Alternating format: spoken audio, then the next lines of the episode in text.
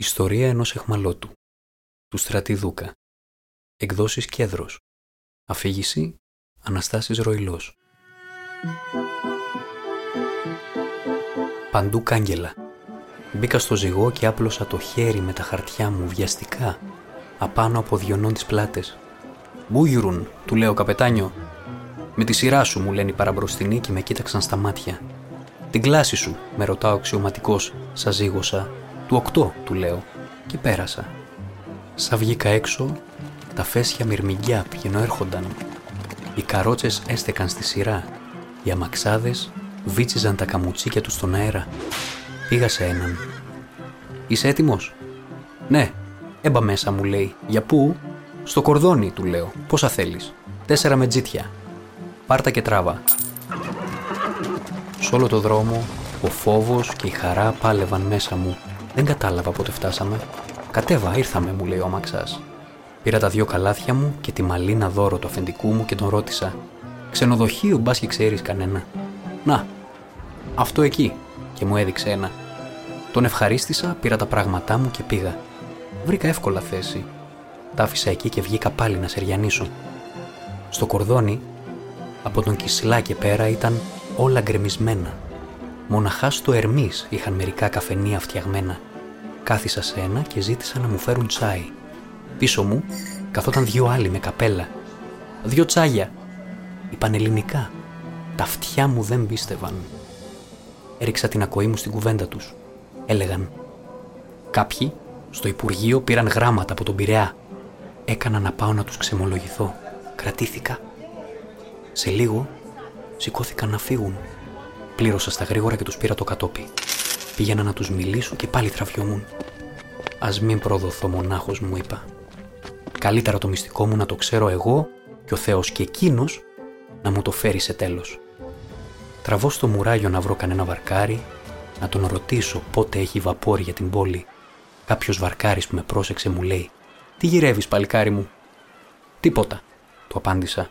Μήπως θέλεις να ταξιδέψεις; Ναι, του λέω. Για πού; Για την πόλη. Εγώ.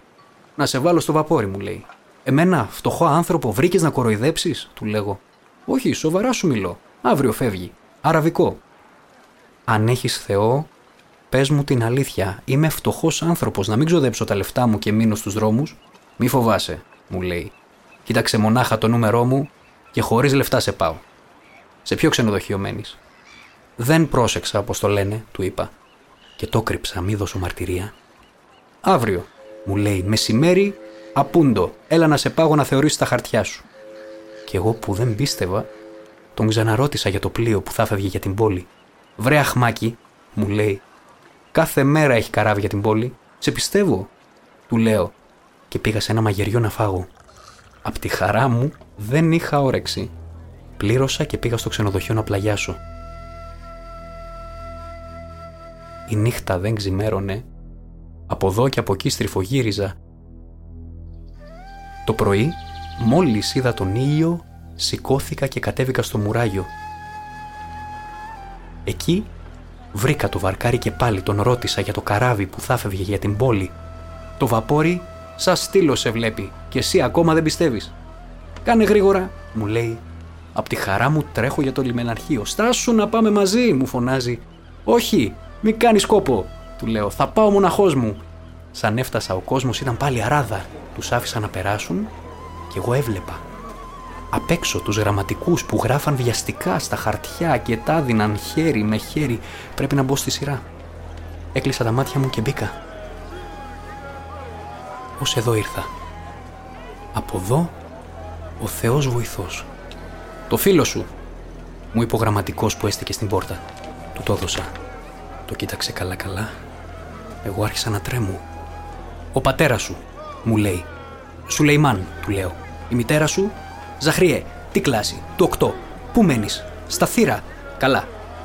Εδώ λέει κοσυφοπέδι, από εκεί είμαι. Πού πας τώρα, στην πόλη. Ήρθαν οι δικοί μου και μου γράψαν να πάω να τους πάρω. Από πού ήρθαν, με ρώτησε. Από τη Σερβία. Στην πόλη τώρα έχει φασαρία, δεν περιμένεις λίγο να περάσει. Δεν μπορώ, του λέω. Είμαι φτωχός άνθρωπος. Δύο μέρες να μείνω έφαγα τα λεφτά μου. Καλά μου λέει. Άμα πας στην πόλη, Πέρασε από τον Πιλάρ Σοκάκι. Είναι ο Τάδες, που του έχω παραγγείλει μπότες. Πάνε δύο μήνες και ακόμα δεν μου τις έστειλε. Δώσ' του αυτή την κάρτα και πες του να μου τη στείλει γρήγορα. Μάλιστα, του λέω το δίχως άλλο. Και πήγα να θεωρήσω το φίλο μου στον ταγματάρχη. Από εκεί έφυγα τρεχάτος. Παίρνω τα πράγματά μου από το ξενοδοχείο και πάω ολόισια στη βάρκα. Εκεί πάλι άλλος κοίταξε τα χαρτιά μου. Εντάξει, μου λέει. Ελεύθερα. Τότε με πήρε ο βαρκάρης. Σαν φτάσαμε στο καράβι εκεί, ξανά άλλος τα κοίταξε. Ελεύθερα, μου είπε κι αυτός. Ανέβηκα στο βαπόρι και γύρισα την πλάτη. Να μην βλέπω πίσω μου. Ρώτησα ένα παιδί πότε φεύγει; Σε πέντε λεφτά μου λέγει. Σε λίγο ξεκίνησε. Μέσα ήταν και πολίτες Τούρκοι που ταξίδευαν στην πόλη δίπλα μου. Μία παρέα έτρωγε και τραγουδούσε με κέφι. Έπιανε πια να σκοτεινιάζει. Στο βάθος, μακριά, φαινόνταν σαν καντιλάκια τα φώτα της Μυτιλίνης και οι Τούρκοι άντρες, γυναίκες και παιδιά έλεγαν με κακία «Θα δούμε πάλι την Εσέκ Μιντιλή» και παρακαλούσαν να μην πιάσει το βαπόρι και ξαναδούν τους γιαούριδες. Ένας γέρος στεκόταν όρθιος παραπέρα και τους άκουγε κατσουφιασμένος. Ερχόταν από την Αλεξάνδρεια. Έκανα να τον ζυγώσω και να του πιάσω κουβέντα. Δεν μου έμοιαζε για Τούρκος. Αυτός αγριοκοίταξε. Τραβήχτηκα. Σε λίγο πήγα πάλι κοντά του. «Γιατί δεν μου μιλάς» του λέω τουρκικά. «Τι θέλεις από μένα» μου λέει. «Να σε ρωτήσω θέλω, το βαπόρι θα πιάσει σκάλα στη Μυτιλίνη» «Και πού ξέρω εγώ» μου απαντά. «Καλά, εσύ που πας» «Γιατί με ρωτάς» μου λέει. «Μου φαίνεσαι σαν Έλληνας». «Είμαι κι εγώ». «Έλληνας». Ένας χρόνος πάει που ήμουν μέσα στην Τουρκία κάνοντας τον Τούρκο για να γλιτώσω. Μωρέ, τι λες, μου λέει ελληνικά. Μα το σταυρό και έκανα κρυφά το σταυρό μου, μη με δουν. Να με συμπαθάς, μου λέει. Μου μιλούσες και εγώ έλεγα μέσα μου τι θέλει αυτό το παλιό σκυλό. Κάτσε. Εδώ. Να πάω να το πω στον καμαρότο, είναι κι αυτός Έλληνας, να δούμε τι θα γίνει. Πήγε και του λέει ένας χριστιανός, ντυμένος τουρκικά, έρχεται από τη Σμύρνη Κοίταξε να τον σώσουμε. Ποιος είναι; Ο γέρος τον έφερε κοντά μου και με έδειξε. Να, αυτός. Ο καμαρότος μου λέει σιγά, ακολούθαμε. Και με πήγε στην καμπίνα του. Και εγώ Ανατολίτης είμαι, μου λέγει.